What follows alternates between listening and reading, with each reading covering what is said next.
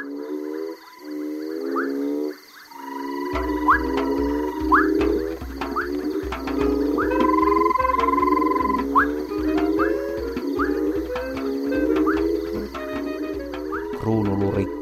Kanarian meriharakka, Intian viippa, Tahitin sirri, siivetön ruokki, Mauritiuksen dodo. Eräs kaikkein tunnetuimmista sukupuuttotarinoista tapahtui Mauritiuksella 1600-luvulla. Mauritius on pieni saari noin 500 kilometriä itään Madagaskarista ja siellä eleli surusilmäinen Mauritiuksen jättiläiskyyhky, Dodo. Se on perin typerä eläin. Sen lihaa peittää niin ravitseva rasva, että kolme neljä lintua riittää täyttämään sadan miehen vatsan. Vuonna 1598 portugalilaiset purjehtijat saapuivat Mauritiuksen rantaan ja näkivät heille aivan uuden linnun Dodon. Se oli elellyt eristyksissä saarella ilman ihmiskontakteja tai mitään muitakaan nisekäskontakteja, ja niin se saapui tervehtimään purjehtijoita pelottomana, tepasteli vastaan. Purjehtijat pitivät sen ystävällisyyttä tyhmyytenä ja ristivät sen dodoksi, joka voi tulla sanasta dodo, mikä merkitsee portugaliksi tyhmää. Tai sitten se voi tulla sanasta dodor, joka merkitsee laiskuria, tai läheisestä sanasta, joka merkitsee kuvottavaa lintua, tai sitten ihan jostain muusta lähtökohdasta, kuten dodon äänestä, mikäli se ylipäänsä äänteli. Englantilainen Sir Thomas Herbert saapui Mauritiukselle 10. kesäkuuta 1628, ja hän kutsui ensimmäistä kertaa kirjoituksissaan lintua dodoksi. Täällä on kehittynyt dodo. Sen ruumis on sellainen pyöreä ja paksu. Sen ilme on surumielinen, aivan kuin se olisi pahoillaan siitä erehdyksestä, että luonto on antanut sille suurelle ruumille niin pienet ja tehottomat siivet. Siivet, jotka ovat olemassa lähinnä vain todistaakseni, että kyseessä on joku lintu. Niillä ei ole mitään muuta virkaa. Sen nokka on taipunut alaspäin ja sen silmät ovat pienet ja pyörät ja kirkkaat. Sen höyhennys on aika untuvaista. Sen jalat ovat lyhyet pyöreän ruumiiseen verrattuna. Lintu näyttää jotenkin suhteettomalta ja sillä on valtava ruokahalu. Aikalaiskuvausten perusteella linnun nokan väri oli vihreä tai vaaleankeltainen, nokka oli kaareva ja valtavan iso. Lintu vappui jäykästi, kulkiessaan se oli noin metrin korkkuun ja 20 kilon painoinen. Dodon ruokavaliota on osin arvailtu, ilmeisesti se söi puista pudonneita hedelmiä ja siemeniä. Jotkut merimiehet ovat kertoneet nähneensä, miten dodot kulkivat rantavedessä kaloja saalistain. Ja erityisesti saarella kävijöitä ihmetytti se, että dodot söivät kiviä. Ilmeisesti on niin, että kivet auttoivat niiden ruoansulatuksessa sulattamaan ja särkemään vatsassa kovia siemeniä. Vaikka Dodo-kuvissa onkin usein piirretty Mauritiuksen saaren rantaan, niin itse asiassa se eleli kuitenkin pääasiassa Mauritiuksen metsissä. Erään saarella käyneen kuvauksen mukaan se rakensi pesänsä palmun lehdistä maahan kasaksi ja puolusti sitä sitten kiivaasti. Tähän palmupesään Dodo Emo muni kerralla yhden munan. Ja niin siinä siis kävi, että Dodosta oli kehittynyt aikojen saatossa lentokyvytön, kun se ei Maurituksen saarella tarvinnut siipiä, niin että kun ensimmäiset merimiehet saapuivat saaren rantaan ja se tepasteli niitä vastaan, ne havaitsivat oitis, että se oli helppo saalis. Ja keskellä Intian valtamerta Mauritiuksesta tuli hyvä pysähdyspaikka merimiehille matkoillaan. Ja myöhemmin hidas ja lempeä Dodo joutui myös uudisasukkaiden ruokapöytään. Vaan miten on? Oliko Dodo hyvän makuinen? Ei, ei mitenkään. Kyllä Dodon maine perustuu mielestäni enemmän se ihmeellisyyteen kuin mihinkään hyvään makuun. Tosin rasvanhimoista saattaa pitää sen mausta. Sen sijaan hienostuneemmalle makuaistelle se on vastenmielinen, eikä se ole sitä paitsi mitenkään ravitseva. Muutkin aikalaiskertomukset tukevat Sir Thomasin väitteitä, että Dodo oli tosiaan hiukan kuivanmakuinen ja jopa keitettynä sitkeä, paitsi muutamat kohdat, kuten rinta- ja vatsapalat. No toisaalta valinnanvaraa ei Intian valtamerellä paljon ollut, joten Dodo maistui paremman puutteessa. Ja maistui varsin hyvin. Siihen tahtiin nälkäiset merimiehet niitä Dodoja pyydystivät. Ja ne yksilöt, jotka välttivät ruokapadat, joutuivat kohtaamaan ihmisen mukana tulleet eläimet, kuten koirat, sijat, apinat, kissat ja rotat. Ja niin olivat saarelle saapuneet ensimmäiset nisäkkäät. Ja niille maistuivat Dodon maassa olevat munat ja nuoret Dodon poikaset, ja ne pelottivat lintuja ja talloivat pesiä jalkoihinsa vahingossakin ja kilpailivat myös samasta ravinnosta dodojen kanssa. Ja samaan aikaan uudisasukkaat alkoivat hakata metsiä viljelysteisiä asutustansa tieltä. ja kaikki tämä yhdessä johti siihen, että vuoteen 1681 mennessä, siis vajaassa sadassa vuodessa, viimeinenkin dodo oli hävinnyt sukupuuttoon. Ainakin se on selvää, että vuonna 1693 ranskalainen tutkija François Legois vietti useita kuukausia Mauritiuksella ja yritti kovasti etsiskellä dodoja, mutta ei löytänyt enää yhtään.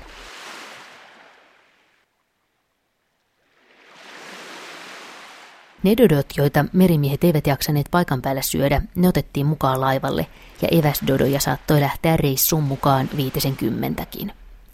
Dodot kuulemma säilyivät hyvin suolattuina. Muutaman kerran dodoja kuskattiin kotimaahan myös elävänä. Useimmiten kävi kuitenkin niin, että merimatka oli niille liikaa, ja ne kuolla kupsahtivat kesken reissun. Vain muutama selvisi perille asti, ja kun ne saatiin Euroopan maankamaralle, niiden outoa ulkonäköä ihmeteltiin kovasti, ja dodoja kuljetettiin toisinaan ympäri Eurooppaa. Niitä esiteltiin ihmisille häkeissä, ja erityisesti sitä, miten dodot söivät kiviä. Se oli vuonna 1638. Kävelin Lontoon katuja ja kun näin yhtäkkiä mainoksen oudon näköistä linnusta ja menin muutaman muun kiinnostuneen kanssa katsomaan lintua. Sitä säilytettiin sisällä olohuoneessa ja se oli suuri lintu. Se jalat muistuttivat jotenkin kalkkunakukkoa, mutta se oli paksumpi ja pystympi. Väri oli kuin nuoren fasaanikukon etupuolelta ja takaa se oli tumma. Omistaja kutsui sitä Dodoksi. Ja takan edessä huoneessa oli kiviä, joita hän antoi sille meidän silmiemme edessä. Jotkut niistä olivat jopa muskottipähkinän kokoisia ja omistaja kertoi, että se muka syö niitä. Näin englantilainen teologi ja historioitsija Sir Hammond Lestrange esitteli lukijoille kokemuksia Mauritiuksen Dodosta. Tämä oli yksi niistä hyvin harvoista kertomuksista, joihin on taltioitu havaintoja ulkomaille viedyistä linnuista, jotka kaikki sitten kuolivat melko pian. Vaan juuri tämän yksilön, jonka Sir Hammond näki noin 350 vuotta sitten, sen tarina näyttää olevan aika kiinnostava sen kuoleman jälkeenkin. Ilmeisesti nimittäin kävi niin, että kun lintukuoli se täytettiin, ja tämä täydellinen täytetty dodolintu päättyi luonnontieteilijä John Tradescantin omistukseen. No hän jätti perinnöksi tämän kokoelmansa Elias Ashmolelle, joka perusti Ashmolein museon Oxfordin yliopistoon. Kokoelman säännöissä luki, että sitä säilytetään, mutta varastoa myös uusitaan tarpeen mukaan. No, täytetyn dodolinnun kunto alkoi vähitellen heikentyä, ja kun sitä tutkittiin vuonna 1755, se havaittiin osin kärsineeksi. Ja eikös mitä, se määrättiin hävitettäväksi ja korvattavaksi uudella. Ja niin siinä siis kävi, että huonokuntoinen täytetty dodo poltettiin, mutta sen uudella korvaaminen jäi sitten väliin siinä vaiheessa, kun havaittiin, että koko laji oli kuollut sukupuuttoon jo lähes sata vuotta aikaisemmin. Ja niin siis on, ettei tänä päivänä ole jäljellä yhtään ainoata täytettyä dodolintua. No onneksi tätä dodoa ei kuitenkaan poltettu aivan täysin, sillä joku tuntematon konservaattori nappasi siltä talteen pään ja oikean jalan. Ja ne ovat ainoat jäljellä olevat osat, ikään kuin lihaa ja verta, tämä pää ja jalka, joita säilytetään Oxfordissa. Ja niiden lisäksi on jäljellä vielä yksi vasenjalka, jota säilytetään British Museumissa, ja siinä kaikki. Maurituksen saarelta on lisäksi löytynyt jonkin verran dodojen luita, ja niistä on koottu luurankoja, mutta yhtään täydellistä yhden yksilön luurankoa ei myöskään ole missään jäljellä. Näitä lumpaloja säilytetään nykyään muun muassa Pariisissa, Brysselissä, Berliinissä, New Yorkissa, Prahassa ja Kööpenhaminassa. Mutta kaikki ne täytetyt dodot, joita toisinaan museoissa näkee, ne ovat kaikki epäaitoja, ja ne on tehty esimerkiksi kipsistä ja kanan höyhenistä. No, luiden lisäksi on Dodon olemusta yritetty selvittää jälkikäteen paikalla käyneiden merimiesten muistiinpanoista ja päiväkirjoista ja muutamien eurooppalaisten 1600-luvun maalareiden piirustuksista ja maalauksista, siihen aikaan kun kameroita ei vielä ollut. Vaan vaikkakaan ei ole syytä epäillä Dodomaalareiden taitoja, niin näiden maalausten kanssa on kuitenkin aikamoisia ongelmia, koska ei ole aivan selvää, onko ne maalattu suoraan luonnosta – Saattaa nimittäin ollakin niin, että ne on maalattu täytetyistä linnuista tai kuolleista linnuista, tai saarella käyneiden kuvausten perusteella, tai sitten maalaukset on kopioitu muiden maalauksista. Ja tosiasia on, että Dodon elämästä tiedetään hämmästyttävän vähän. Ja harmillista on vähän sekin, että aikanansa Mauritiuksen saarella käyneet merimiehet ovat kuvanneet paljon enemmän lintujen makua ja kaikenlaisia kokkausreseptejä kuin niiden varsinaisia elintapoja. Ja tänä päivänä kiistellään kovasti edelleen esimerkiksi siitä, miten lihavia dodot todellisuudessa olivat. Eräs merimies kertoi tarinan, jonka mukaan kun hän tarkkaili Dodoa, joka pyrki pakenemaan kiireellä, sen vatsa oli niin suuri, että se laahasi maata ja hidasti merkittävästi linnun menoa. Niin lihava Dodo siis oli. Dodoa on ylipäänsäkin kuvattu erittäin laiskaksi ja tyhmäksi ja ällistyttävän ylipainoiseksi. Kuuluisen ranskalaisen eläintieteilijän Buffon mukaan Dodo oli kuin kuvottava sulilla peitetty kilpikonna. Toisaalta vuoden 1993 New Scientist-lehdessä on jyrkkä puolustuspuhe Dodolle. Skotlannin museointendentti Andrew Kitchener on ehdottanut, että Dodo on itse asiassa saattanut ollakin viisi tai jopa seitsemän kiloa kevyempi kuin miltä se maalauksissa näyttää. Hän on tutkinut Dodon luita ja päätynyt ajatukseen, ettei se kenties suinkaan ollut mikään lihava pullukka.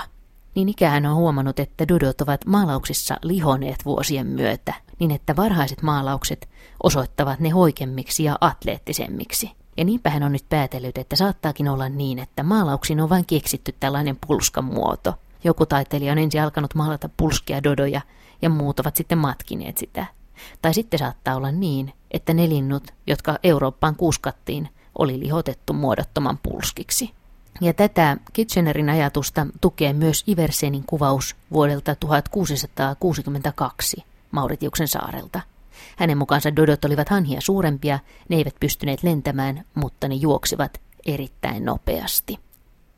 No, tutkijat siis kiistelevät aiheesta, mutta viimeistä sanaa ei saane kukaan, kun itse lintu on jo hävinnyt vaan ihmisten mielissä ja tarinoissa dodot eivät ole hävinneet. Internetistä löytyy lukuisia dodoille omistettuja sivuja ja dodot vilahtelevat edelleen tämän päivän postimerkeissä ja dodotuotteina. Dodo tai itse asiassa drontti on myös Lewis Carrollin kirjan Liisa ihmemaassa rakastettavia sankareita. 1800-luvun loppupuolella eläneen Lewis Carrollin kerrotaan pitäneen itseään kömpelönä ja samaistuneen siksi juuri Dodoon. Liisa Ihmemaassa kirjan kolmannessa kappaleessa kaikki ovat kastuneet Liisan kyynelissä uituaan, ja seurue alkaa riidellä siitä, miten tulisi kuivatella, kun Dodo saa idean. Tässä se esiintyy nimellä Drontti, mikä tarkoittaa laajemmin sen jo sukupuuttoon hävinnyttä sukua. Siinä tapauksessa Trontti sanoi juhlallisesti nousten seisomaan, ehdotan täten, että kokous keskeytetään ja lanserataan viivytyksettä innovatiivisempi strategia. Puhun niin kuin muutkin, sanoi Kotkan poika. Minä en ymmärrä puoliakaan noista pitkistä sanoista ja mikä pahinta, en usko, että sinäkään ymmärrät. Sitten Kotkan poika painoi päänsä alas kätkäkseen virneensä ja muutama muu lintu tirskui kuuluvasti. Halusin vain sanoa, sanoi Trontti loukkaantuneella äänellä, että paras kuivauskeino olisi junttajuoksu. Mikä on junttajuoksu, kysyi Liisa. Ei oikeastaan siksi, että olisi halunnut tietää, mutta Trontti piti pienen tauon ikään kuin vihjaistakseen, että jonkun pitäisi sanoa jotain, eikä kukaan muu tuntunut haluavan sanoa mitään. No peijakas, sanoi Trontti, parhaiten sen selittää ryhtymällä siihen, ja koska ehkä haluat kokeilla sitä jonakin talvipäivänä itsekin, kerron miten se Trontin mukaan meni. Ensin Trontti piirsi kutakuinkin ympyrän muotoisen kilparadan. Sen tarkalla muodolla ei ole niin väliä, se sanoi. Ja sen jälkeen seurue sijoitettiin sinne tänne radalla. Ei sanottu paikoilleen valmiit hep, vaan kaikki alkoivat juosta milloin mielivät ja lopettivat kuka milloinkin, joten ei ollut kovin helppo sanoa, koska kisa oli ohitse. Kun ne olivat juosseet puolisen tuntia eivätkä olleet enää märkiä, Trontti kuitenkin yhtäkkiä kiljaisi, juoksu päättyy. Kaikki kerääntyivät lähettäen sen ympärillä ja kyselivät, no kuka voitti. Vastausta Trontin oli pohdittava pitkään ja se istui kauan sormi otsalla. Se on se asento, jossa erot yleensä esiintyvät kuvissa. Muut odottivat hiljaa. Viimein Trontti sanoi, jokainen voitti ja kaikkien on saatava palkinto. Tunnettu amerikkalainen evoluution tutkija professori Stephen J. Gold kirjoitti tuohtuneena artikkelissaan vuonna 1996 dodolintujen kohtalosta – hänen mielestään aikalaistutkijatkaan eivät juuri puhuneet Dodosta kauniisti sen elinaikana, ja erityisen tuohtunut hän on siitä näkemyksestä, jota jotkut tutkijat esittävät, että Dodo-lintu olisi itse asiassa osittain syypää omaan sukupuuttonsa, kun se on ollut niin epäkilpo. Goldin mukaan elämä ei ole mikään lineaarinen kilpajuoksu, jossa voittajia ovat rohkeat, vahvat ja älykkäät, vaan hänen mukaansa nykytutkimus osoittaa, että sitä tulee pohtia, kuten viisas Drontti vihjaa – eräänlaisena junttajuoksuna, jossa kaikki vain säntäävät sinne tänne, eikä ole mitään voittajia ja häviäjiä. ja niinpä Dodonkaan kuolema ei ole mikään välttämättömyys, jonka piti tapahtua. Eikä tarina lopu vielä tähänkään. Sillä on erikoinen jälkinäytös, sillä vaikka Dodo hävisi jo satoja vuosia sitten, niin vasta viime aikoina, viime vuosina tutkijat ovat havainneet, että eräs Mauritiuksen kotoperäinen puulaji, Kalvaarian major, on alkanut harvinaistua. Itse asiassa on havaittu, että kaikki 13 jäljellä olevaa tämän lajin puuta ovat noin 300 vuotta vanhoja. Eli yhtään uutta puuta ei ole itänyt sitten 1600-luvun lopun – ja varsin monet tutkijat ovat nyt sitä mieltä, että tämäkin johtuu Dodolinnon sukupuutosta aikamoisella viiveellä. Sillä näyttää siltä, että Dodo söi tämän puun siemeniä ja ne pystyvät itämään vasta kulkeuduttuaan Dodolinnun ruoansulatuksen läpi. Eli niin uskomattomalta kuin se tuntuukin, niin nyt kun ei Dodoja ole, niin myöskään siemenet eivät idä. Ja nyt sitten jotkut tutkijat ovat yrittäneet syöttää hätäpäissään kalkkunoille näitä viimeisiä siemeniä, toivoin, että tämä konsti tepsisi ja jos siemenet alkavat itään, niin tämä puulaji saatetaan onnistua pelastamaan, mutta varmaan se ei kuulemma vielä ole.